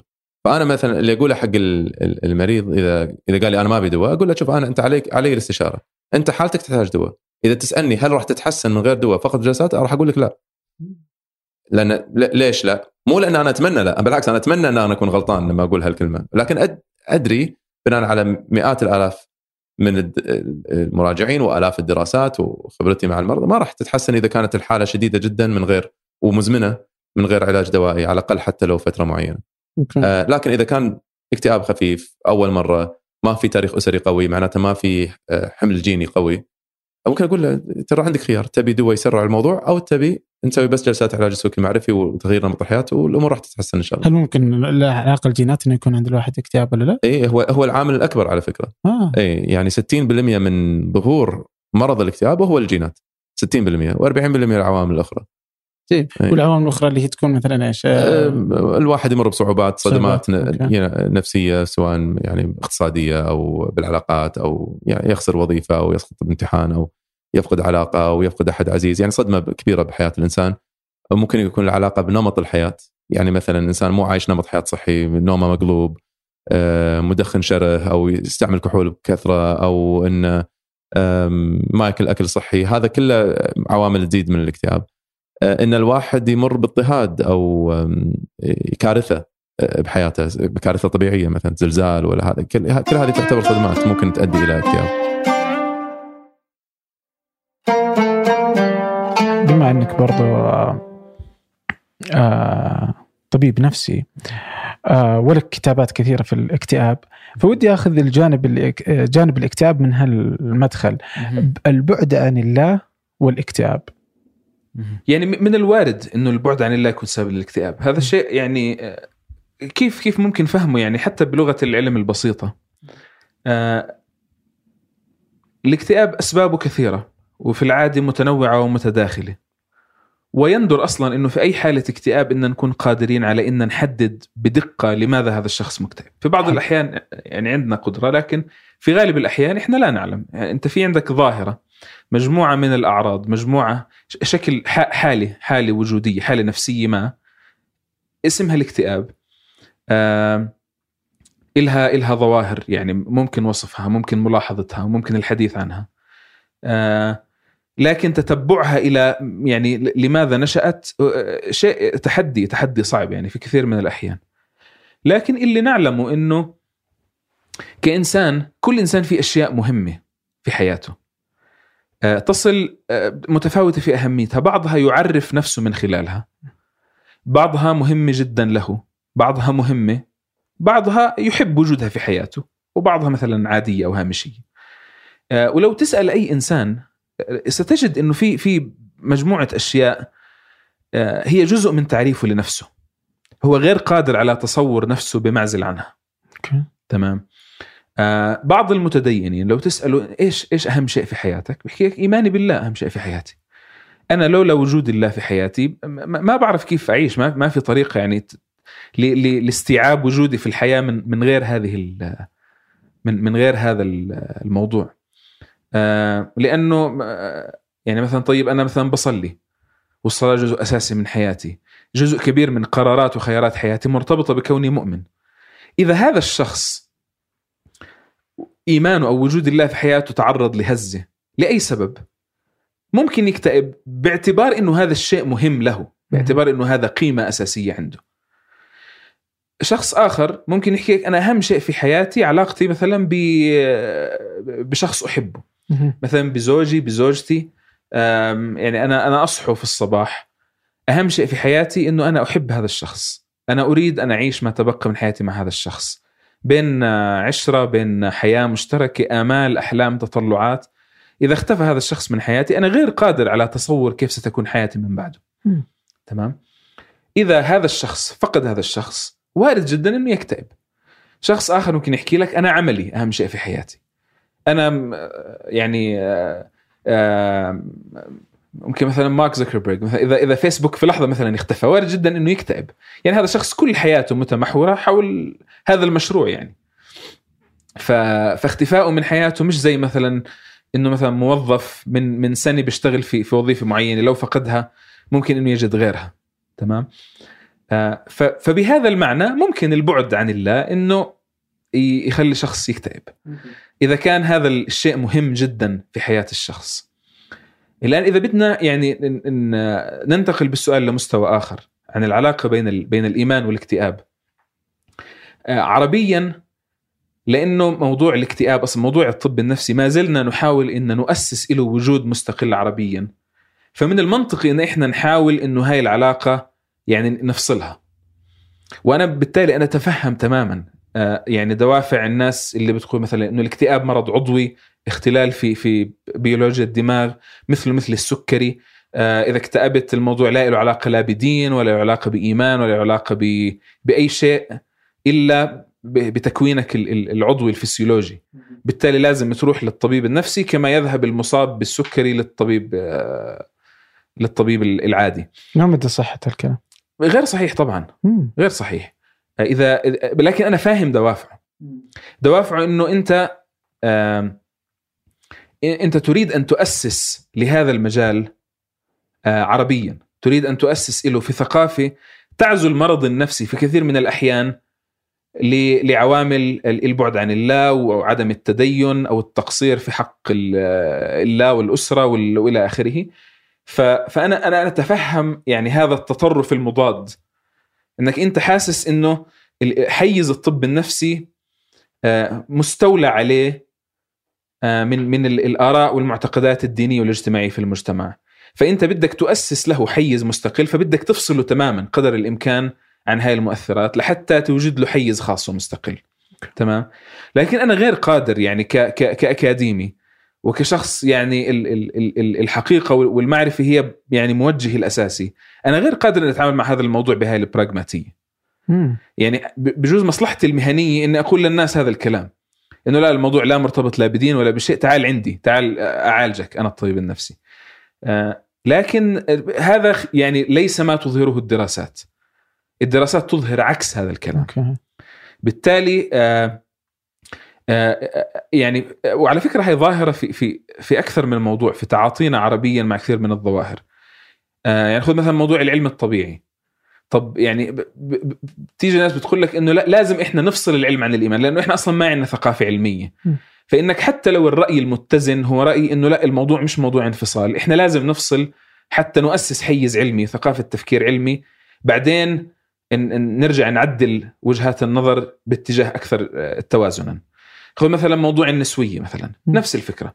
آه، إنه ال- ال- المرأة في مجتمعاتنا مظلومة ومضطهدة وحقوقها فلا مشكلة فإنك أنت تتبنى آراء نسوية متطرفة.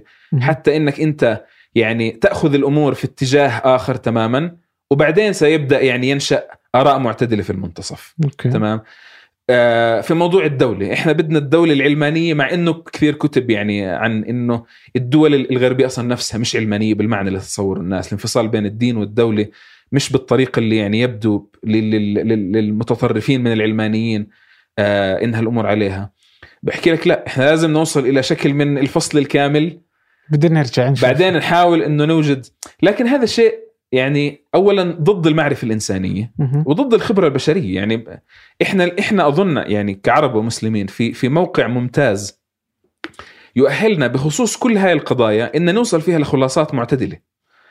لأنه إحنا يعني رأينا التجربة ال- ال- اللي أخذت الأمور في اتجاه متطرف وبدأت يعني تحاول تصل إلى إلى وضع أكثر اعتدالا.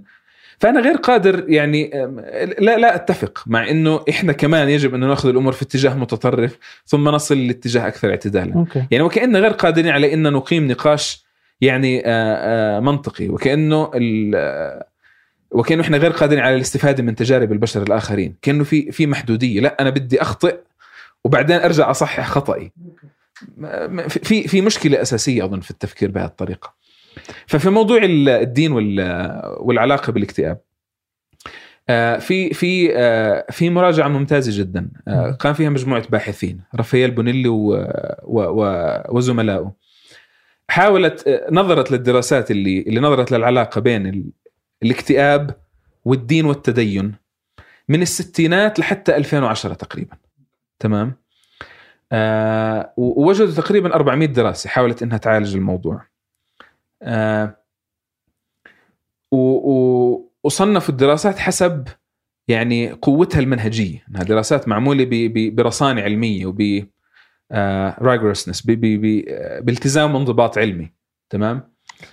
آه فوجدوا إنه 60 إلى 70% من الدراسات أظهرت أثر إيجابي للدين والتدين في موضوع الاكتئاب. فال- فالمتدينون أقل اكتئابا من ناحية نسب الاكتئاب اسرع تعافيا من الاكتئاب وأكثر قدرة على التعامل مع الاكتئاب. آه أوكي. تمام؟ ف... ففي علاقة. يعني العلاقة موجودة. مش إنه الموضوعين منفصلين تماما. آم، وهذه كانت دراسات يعني معمولة في في في يعني دول مختلفة.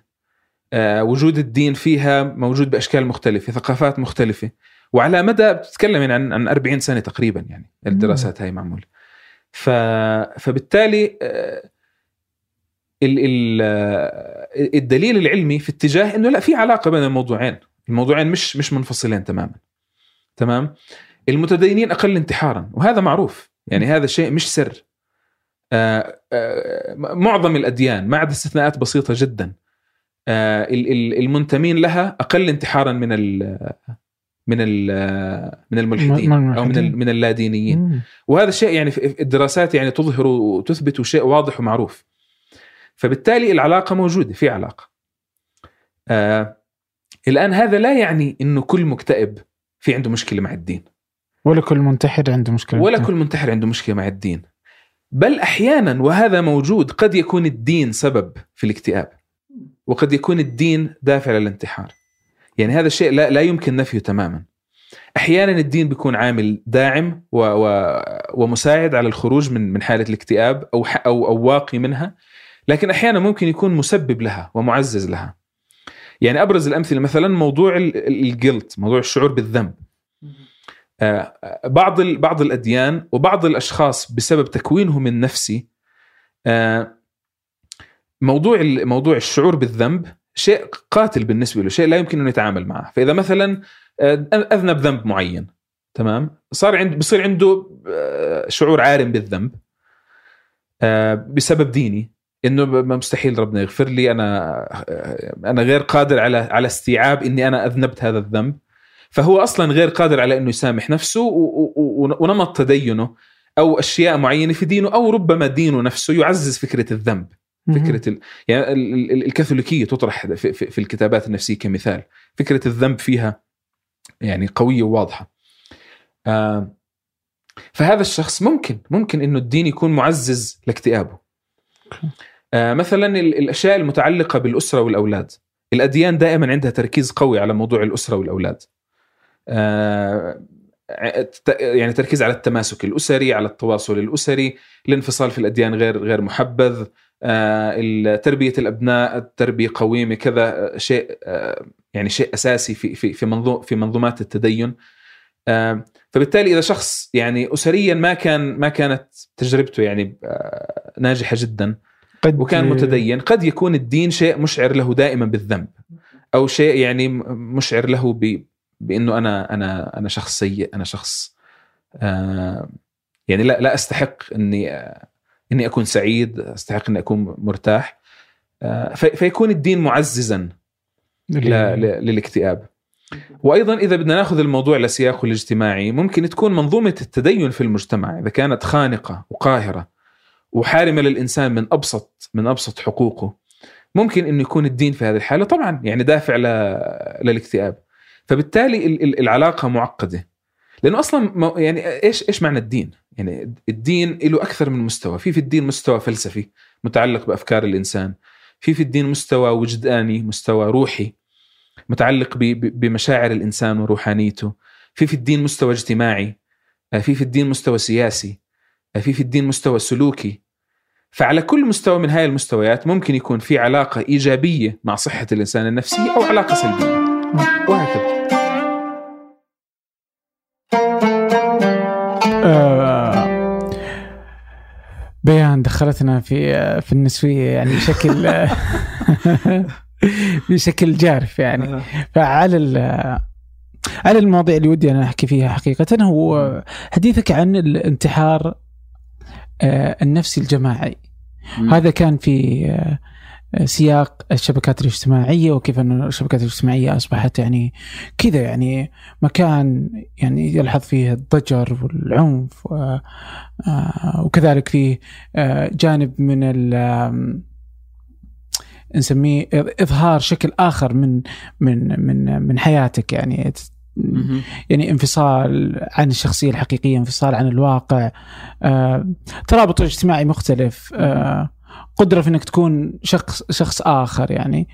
وكذلك يعني آه، اثره النفسي عليك يعني. فكيف قراءتك كذا للمشهد ال- الشبكات الاجتماعية؟ على الأثر النفسي العام وعلى العربي يمكن بالضرورة يعني. ال ال في في في في قدر من الدراسات يتزايد في الغرب. بدرس جيل اللي بيسموهم ال إيش اسمه هذا آخر generation اللي بعد ال millennials؟ بعد ما أعرف. اللي مواليد 94 ال Z generation يمكن أو ال Y generation ما, ما بعرف. بس, في ال millennial ال millennials بوقفوا عند 94 كأنه. فال. فال فالجيل اللي بعدهم أظن Z generation بسموه أو شيء زي هيك. آه فهم مواليد ما بعد 94 مواليد ما بعد 94 آه, آه ف ال... هذا ال... هذا ال... هذا الجيل اللي هم حاليا يعني أكبر ناس فيهم 95 قول 24 زي كذا. آه اللي هم يعني تقدر تقول يعني دخلوا الجامعات قبل بضعة سنوات يعني آه. آه في آه في أستاذ جامعي في في في أمريكا اسمه جون هايت آه هو وزميله يعني له له شغل على هذا الموضوع علاقته بال آه ب ب آه بال- بالأجواء في الجامعات وكيف تتعامل الجامعات مع مواضيع حرية الرأي والقضايا هاي بذكر دائما بركز على إنه في تصاعد آه، في نسب الانتحار وفي نسب ال- الأذى الذاتي أو ال self-inflicted injury اللي هو زي مثلا ال قطع الشرايين أو أو استخدام ال- الشفرات آه، ما بين في, في هذا الجيل. بالذات في ال في الفيميلز في ال- في, ال- في البنات. وبالفعل يعني نسب الانتحار في هذا الجيل ترتفع بالذات وأذى النفس غير المؤدي للانتحار زي القطع وال- وال- والجرح وهكذا. آه، أيضا هي مرتفع ترتفع وأكثر في البنات منها في الذكور كمان. ترتفع في اثنين بس وتيرة ارتفاعها في البنات أكبر. آه، فهو حاول إنه يربط هذا الموضوع بظواهر معينة. أو قبل ما يربطه إنه يعني يشوف كم من الداتا أكثر في م. هذا الموضوع آه هذا الجيل آه أقل علاقات اجتماعية من اللي سبقوا معقول؟ أها. ها علاقات اجتماعية في الحياة آه هذا الجيل هو قد يكون الجيل الأول في أمريكا من وقت ما بلشت إحصاءات عندهم sexual partners في هذا المستوى من حياتهم أقل من آبائهم يعني لو مسكت أمريكا من وقت ما كانت إحصاءات كل جيل كان عنده sexual partners شركاء جنسيين أو ناس يمارس معهم الجنس أو يدخل معهم في علاقة جنسية. كل جيل أكثر من اللي قبله. لحد ما وصلنا لل- لل Z generation. وصار أقل من صار أقل من آبائهم. مم. تمام؟ آه، أقل حصولا على driving licenses على رخص رخص ال- القيادة. مم. أقل شربا. تمام؟ إقبال على الكحول. فهو آه، وعي أفضل يعني.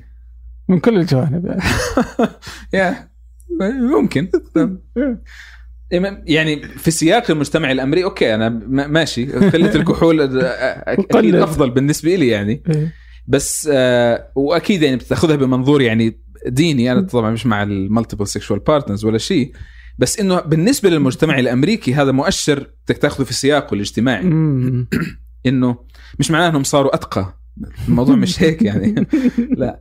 ال- ال- ال- تفسيره هو للموضوع إنه هاي كلها بصنفها على انها risk taking behaviors. أها. إنها يعني الأنشطة المرتبطة بالمخاطرة بالخروج من مساحة الطمأنينة تاعتك تمام؟ إنك أنت تروح مثلا بتصاحب وفكرة يعني يعني فكرة ال ال يعني اكتشاف ال- المساحة هاي مسافه العلاقة بين الجنسين فيها قدر عالي من المخاطرة. انت. بتحط يعني قبولك الشخصي ونفسيتك على المحك. تروح مثلا كشاب مثلا بتحاول تثير إعجاب فتاة بتعرض نفسك عليها بتحكي معها عملية معقدة يعني فيها قدر عالي من القلق وكذا. ففي سياق المجتمع الأمريكي يعني هي مؤشر على مدى قدرة الشخص على ثقته بنفسه على قدرته على إنه يستكشف مساحات مقلقة وغير وغير غير مضمونة. برضو إنك عفوا إنك تقود السيارة إنك يعني تقضي وقت أكبر مع أقرانك من اللي تقضيه في البيت إلى آخره. فمن هذا المدخل تحديدا يعني التقييم بيكون. فهو آه، فهو تقييمه للموضوع. ربطها بإنه هذا الجيل اللي فعليا انوجد مع ال social media. يعني مش الجيل اللي دخلت ال social media على حياته في في مرحلة ما كان طفولته تشكلت يعني نوعا ما. آه، ال social media وال- وال- وال smart phones بالنسبة لهذا الجيل هي جزء من من من طفولتهم. تمام؟ آه ف فهو تفسيره اللي بيطرحه لهذه الظاهرة إنه آه هذول الناس حمتهم ال social media أو مش حمتهم جعلتهم ال social media والشاشات بشكل عام. أقل رغبة في استكشاف مناطق تقع خارج ما هو في محيطهم. تمام؟ إنك أنت إيش إيش شك- شكل التواصل الاجتماعي المتاح في مجتمع؟ ما في ما في smart phones وما في ما في social media بدك إنك تطلع على المدرسة بعدين تضلك يعني إحنا كيف نشأنا؟ يعني بعد المدرسة بتروح تلعب في الحارة أو بتروح تلعب في في النادي أو بتلتقي بالأصدقاء في مكان معين ففي قدر من ال socialization من من التفاعل الاجتماعي بصير تمام؟ لكن آه، لكن هذا الجيل حسب حسب هايت وآخرين طبعا إنه أنت شكل حياتك الاجتماعي ينشأ ضمن ال social media. تمام؟ فبشكل أساسي منه يعني. فهذا بيخليك شخص أكثر حساسية. من ناحية إنك أنت لا تتعرض ما ما تعرضت في حياتك إلى شكل من ال risk taking لدرجة إنه أنت تدرب جهازك النفسي وتكسبه مناعة. من أخذ المخاطرات يعني. بالضبط. مم. تمام. يترافق ذلك مع إنه هذا جيل آباؤه حريصين جدا عليه بيحاولوا يحموه. ما ما- يعني صار لي في أمريكا خمس سنين نادر جدا إنك تشوف ولد في الشارع لحاله. نادر جدا جدا جدا. تمام. الأطفال إما في البيت مع بعض بإشراف الكبار أو مثلا في الحديقة وابوه أو أمه على يعني مقربة بتراقب وأي حدا يظهر شكله غريب في ال في ال في ال playground ولا في في الحديقة آه بدهم ياخذوا ابنهم ويمشوا آه ف ف فإنه في نوع من من ال protection العالي. للأطفال وأتوقع نفس الشيء عندنا يعني نفس الشيء يعني آه، أذكر زمان كنا نلعب في الشارع. آه، عادي ونروح ال- آه، يعني كذا كل كل- البقاله الأماكن المسجد كل شيء لحالنا يعني. الآن أخواني الصغار ما يطلعون لحالهم. إيه صحيح يعني صحيح ما تمام. يلعبون في الشارع يعني. صحيح أنا أنا بتذكر عمري خمس سنوات يعني خمس أو ست سنوات. مم. كنت آه، يعني أخرج من بيتنا أقطع مسافة كيلو ونص يعني ميل تقريبا أروح على مكان أشتري منه وأرجع. وكان شيء عادي جدا يعني. الآن بنتي عمرها خمس سنين ونص تقريبا تصير ست سنين. مستحيل مستحيل. مستحيل أعملها يعني. وحتى لو صارت عشرة حتى تلقاها صعبة جدا. بالضبط. لا صحيح صحيح. ف... ف... فبالتالي في نوع من من ال... من الأمان ال- المصنوع حوالين حوالين هذا الجيل. تمام؟ آم... لكن هذا الجيل مدخله لل... لل... لرأيه في نفسه جاي من ال social media بشكل أساسي. لما يجتمع إنك أنت ما تعرضت ل... ل... لنشاطات مخاطرة في المجتمع. اللي هي إذا بدك تقيس إحنا على مجتمعنا okay بلاش الشرب وال... وال dating والأشياء هاي. زي ما أنت قلت إنك تلعب في الحارة. إنك أهلك ما يكونوا حواليك وأنت بتلعب. إنك تروح البقالة تروح مكان مثلا تشتري منه تروح على المدرسة لحالك وترجع لحالك. تمام؟ آه وفي الوقت نفسه إنها صداقات كلها قائمة على ال- الاحتكاك المباشر. أنت تشوف الشخص أمامك آه آه بتلعب معاه حتى بصير في يعني احتكاك جسدي في في اللعب كمان. فكل هذا يعني وكلنا وإحنا في الحارة مثلا تحالف الأصدقاء ضدنا مرة وجربنا شعور إن شعور الريجكشن شعور الاستبعاد شعور الاستثناء شعور إنك كيف أنت بدك مثلا يعني تستكشف هذا العالم تنشئ مثلا منظومة تحالفات داخله تكتشف مثلا الهرمية فيه تعرف إنه مثلا فلان هذاك شراني بيعمل مشاكل كيف بدي اتجنب وفلان كويس كيف بدي أتحالف معاه. عالم عالم كامل يعني كانت الحارة أو أو بيئة اللعب. تمام؟ آه، إذا هذا كله اختفى وصار شكل العلاقات قائم على ال- ال social media على أشخاص أنت لو حكوا شيء زعلك تقدر تعملهم بلوك يعني. مم. تمام؟ آه ما في إرث مشترك ما في تاريخ طويل ما في يعني آه ما في هذاك القرب. وفي الوقت نفسه ما في التعرض الضروري إلى أشكال من الرفض أو الإقصاء أو الاستبعاد اللي يدربك على المناعة يخليك شخص أكثر قدرة على احتمال ال- المشاعر النفسية السلبية. تمام؟ آه هذول العاملين مع بعض نشأوا إنه إحنا في عنا تصور مثالي عن ال- عن عن الحياة. وما تعرضنا له... ما تعرض هذا الجيل بالذات وبرضه كمان جيلنا اللي السوشيال ميديا دخلته يعني في عمر أكبر شوي مم. آه، نرجسية بتزيد. آه، آه، احتمال الإنسان لأنه حدا يخالفه في ارائه آه، بتقل. آه، خاصة لما الآراء تتحول ل stories على انستغرام تبطل post على فيسبوك. يعني صار صار الموضوع lifestyles تتنافس أو كل واحد بيقدم lifestyle عن حاله. أكثر ما إنه هي أفكار ممكن الواحد يعني ينشئ مسافة بينها وبين نفسه. تمام؟ الموضوع كله موضوع صار ذات أنا. هاي هاي my story. تمام؟ هاي صورتي. هاي هاي ش... هذا أنا. ف... فبالتالي هذا أنا اللي اللي بحبني وبده يعمل لي follow ويجاملني. أهلا وسهلا. اللي اللي ما بيعجبه أي شيء في حياتي مع السلامة. ف- فبالتالي هذا هذا مجتمع يعني موازي يتشكل. آم، يعني لا يحتك الإنسان بسبب استغراقه فيه بالمجتمع الحقيقي اللي فيه أنت مضطر تتعامل مثلا مع أشخاص أنت لا تحبهم بالضرورة. فهذا الجيل وحتى جيلنا بده يعني في وأنا أنا بدعو الناس اللي اللي بيسمعونا إنهم يعني يتأملوا هذا في حياتهم إنه بتصير مثلا أنت بيئة العمل بدك تحولها لبيئة شبيهة في, في السوشيال ميديا. بتصير مثلا لا لا أنا ما ما ما بعرف أشتغل مع حدا بختلف معه. أنا بدي حدا يكون متوافق تماما معي فالاحتكاكات في الشغل بتزيد. تمام. مع إنه العمل مع ناس أنت لا تطيقهم أو لا تتحمل طباعهم جزء أساسي من تجربة الحياة. خذ أنت الموضوع على نطاق أوسع. كيف بدنا نصير نعالج مواضيع زي الطائفية ومواضيع زي زي السوق؟ طب السوق ما برحم. يعني في السوق ما في يجي بابا وماما يجي يحموك وما في حدا تعمل له بلوك. عشان هيك انت بتشوف غير إنه طبعا وضع السوق مختل وكذا بتشوف هذا التذمر من من العمل من الكارير من إنه الناس غير قادرة إنها يعني تستكشف هاي الآفاق. غير إنه السوشيال ميديا هي أصلا مساحة مفتوحة للشكوى. فس- فس- فسلوك الشكوى يتعزز أصلا. آه، فإذا بتحط هاي العوامل كلها بتشوف كيف إنه ال ال ال ال الناس يتجهوا إلى نمط أكثر هشاشة. okay. آه، ف, ف إعجاب أكثر بالذات عدم عدم احتمال للاختلاف مع آرائي أو مع lifestyle ي. آه، بإمكاني أنا أقرب اللي اللي يعني آه، اللي يتجاوب مع ما يعني آه، أقوله آه، وبإمكاني إني أقصي اللي اللي يشكل بالنسبة لي مساحة آه، مساحة قلق أو مساحة ارتباك. فكل ما هذا الشخص واجه معضلات الحياة الحقيقية قدرته على التعامل معها أضعف. تمام؟ لأكثر من سبب لسبب إنه هو هو محصن نفسه بشكل وهمي من الريجكشن من من الغضب من الناس اللي قد لا يكون قادر على إنه يتفاهم معاهم بشكل كامل.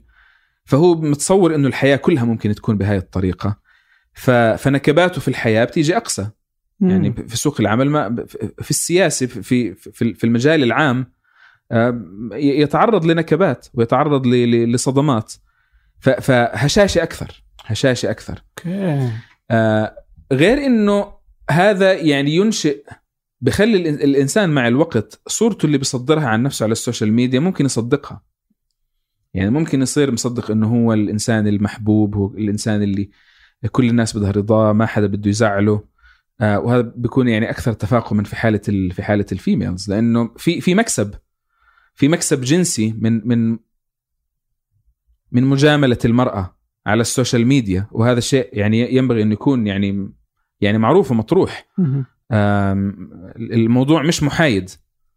تمام؟ وأظن هذا شيء ملحوظ يعني الناس ممكن تشوفه إنه يعني حدا حدا بيشكي من من موقف معين على السوشيال ميديا. آه. رجل بيشكي شوف كيف استجابة الناس معاه امرأة بتشكي شوف كيف استجابة الناس معاها يعني. آه فبالتالي هذا من جهة يزيد الهشاشة ومن جهة يزيد يعني تصور مثالي غير حقيقي للناس عن المجتمع. فلما يوا- يواجهوا مشاكل حقيقية في حياتهم قدرتهم على التعامل معها أصعب. أوكي. تمام؟ فبالتالي آه وهذا للآن ما ظهر يعني. هو هو بوادر تظهر. إي يعني بس إنه ما أصبح جيل كامل من اللي سميتهم أنت ال Z generation ال Z generation إنه ما بدأوا يصطدموا بالواقع بشكل آه، واضح يعني. يعني على الأقل إذا أخذنا كلام هذا هذا البروفيسور جون هايت كان بيتكلم مثلا على موضوع ال- ال- مدى قدرة ال- ال- الطلاب في الجامعات إنهم يحتملوا الآراء المخالفة. فهو بيقول إنه هذا الجيل قدرته على احتمال الآراء المخالفة حتى الآراء النظرية يعني المخالفة ضعيفة جدا لأنه ما تعود على الاختلاف وعلى وعلى تحدي أفكاره. ومن هون أجت مثلا ال political correctness والتعامل مع الأفكار على إنها خطر. مش على إنه هذا هذا رأي أنا أختلف معاه إنه الناس بتشوف الرأي المخالف على على إنه خطر يتهددها. إذا بيكون مثلا حدا عنده رأي سلبي في خيارات الدينية أو الاجتماعية أو أو السياسية فانا بصير أتعامل مع هذا الموضوع من من من منطلق آه، من منطلق safety من منطلق أمان.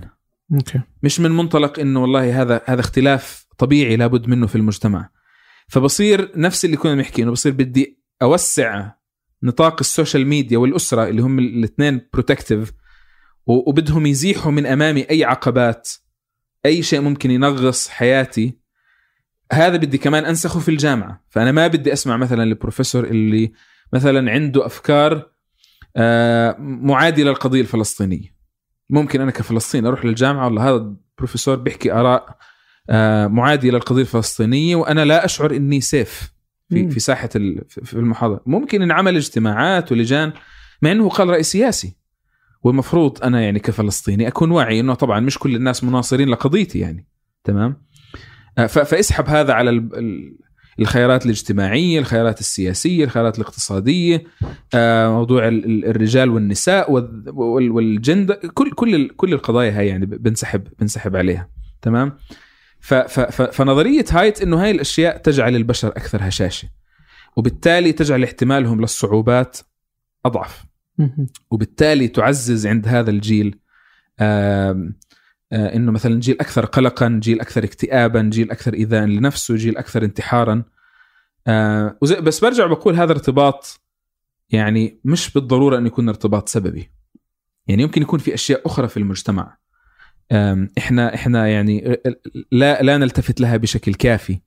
هي اللي يعني مسؤولة بجزء أكبر عن عن مثلا عن هاي الظاهرة. إيه يعني مثلا نقدر نقول مثلا على ال- القيادة وجود مثلا أوبر وغيره. جعل إنهم ما يحتاجون السيارة أكثر مثلا اي يعني نقدر نقيس أشياء ثانية يعني وخلافه الأهل وال- وربطهم لل يعني حرصهم أكثر عليه يعني صحيح نقدر نقيس على اشياء ثانية بس إنه هذا واحد من الأشياء يعني صحيح آه. وبرضه وبرضه كمان ال يعني هذا هذا بعد كمان الجماعة اللي على هاي هذا الطرف من ال من الرينج ويغفلوه جماعة التحفظ اللي هو إنه تجربة البشر أصلا تتطور في التعامل مع التكنولوجيا.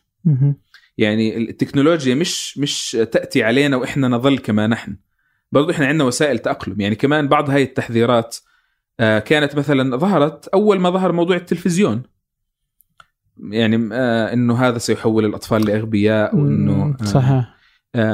لكن يعني أظن أظن إنه بإمكاننا نشوف إنه السوشيال ميديا شيء يعني شيء مختلف. يعني شيء مرافق لك وين وين ما ذهبت. ما ما عاد الناس يحتملوا إنه يكون مثلا في طيارة مدتها ساعة ما فيها واي فاي. آه، عشان بده يضل connected هو connected. مع شو؟ connected مع مين؟ أنت ما, ما بتعرف. هذا هذا هذا يعني ال- ال- ال- القلق الهائل العارم من من الانفصال عن شيء أنت غير قادر على تحديد ماهيته. بتلاقينا هيك فجأة بنكون في حوار يعني ما بتشوف إلا حدا فينا مد إيده على جبهته بس هيك بطريقة تلقائية بده بده يعني طول التلفون. وكانها إنه يعني ما بعرف إنه أي أي أي آه، أي, أي شيء غير إنه في نشاط حي يحدث حاليا في هاي اللحظة ممكن الاستغناء بالتلفون أو بال social media عنه. فبالتالي وين مساحات التأمل؟ وين مساحات مثلا بس الجلوس صامتين في حضرة بعض. وباعتبارنا أصدقاء والصمت بيننا كمان شيء مهم. بينما لا صار الصمت الآن إما إحنا بنتكلم وإما كل كل واحد أحد فينا بيتكلم يعني. آه بالضبط آه. بالضبط. أشياء مخيفة جدا يعني كيف ممكن الشبكات الاجتماعية تأثر على مستقبلنا يعني. وخصوصا مستقبل من يعيش اليوم يعني من يولد وهو يستخدم سناب شات ويوتيوب وغيره. آه ما أدري كيف بيكون يعني. مثلا اتذكر آه، رئيس جوجل السابق كان يقول آه، إنه كل شيء اليوم مسجل يعني فيعني على نطاق ال... إنه اليوم مثلا في نقطتين في طفش إنه ما عاد أحد يطفش يعني كذا خلاص الطفش لم يعد خيارا. اي ابدا. مم. في السالفة الثانية الخصوصية وما تعرض اليوم عن نفسك كيف إنه سيتابعك ما دمت حيا يعني. ف... فالمستقبل مخيف يعني والله. في الانقسام الجيلي كمان. يعني في في يعني بسمع من آه، عن عن apps جديدة Musical.ly أو أو شيء زي هيك. apps إحنا جيلنا بالمرة ما بيعرفها. بس بيكون إلها إلها يعني صدى واسع عند مثلا المراهقين الصغار. في app كأنه بتشغل أغنية وبتصير تعمل lip singing الظاهر التيك توك ال- آه، الصين والله- والله ما إيه، بعرف. الظاهر الظ- هو يا تيك توك يا شيء زي كذا الظاهر إنك أصغر مني شوي. فبتعرف أكثر لا لا إعلاناته أصلا موجودة في منهاتن فهو أها. يعني من الأمثلة اللي كيف إن الصين بدأت تنافس أمريكا في الشبكات الاجتماعية ف ف- ف- مستخدمينه بالمليارات فهذا. انقسام جيلي إحنا يعني مثلا جيلنا ب يعني بضل يحاول مثلا إنه إنه يكون له وجود مثلا على على على كل الشبكات أو على ويختلف. معظم- واضح يعني مثلا تويتر هو مكان لل للنقاشات والحدة يعني بينما مثلا إنستغرام لل آه، يعني ال lifestyle. والحبية والمسائل اللي زي. كذا. آه والسوشي طبعا. صح. ودي بتلقى فيسبوك هو مكان برضو شكل مختلف يعني. آه، من وش وش اللي تكتب هناك؟ ممكن هناك الفضفضة يعني. فاختلاف الأماكن والشبكات الاجتماعية تمثل الآخر. آه هو برضو اليوم موجود يعني نقدر نشوفه يعني. صحيح مم. صحيح. شكرا لكم شكرا لريما طلال في الجمع والإعداد وفي آه، التحرير. محمد نادي في الهندسة الصوتية محمد الحسن وفي الإشراف على إذاعة ثمانية ثمود بن محفوظ. هذا فنجان أحد منتجات شركة ثمانية للنشر والتوزيع. الأسبوع المقبل. نلقاكم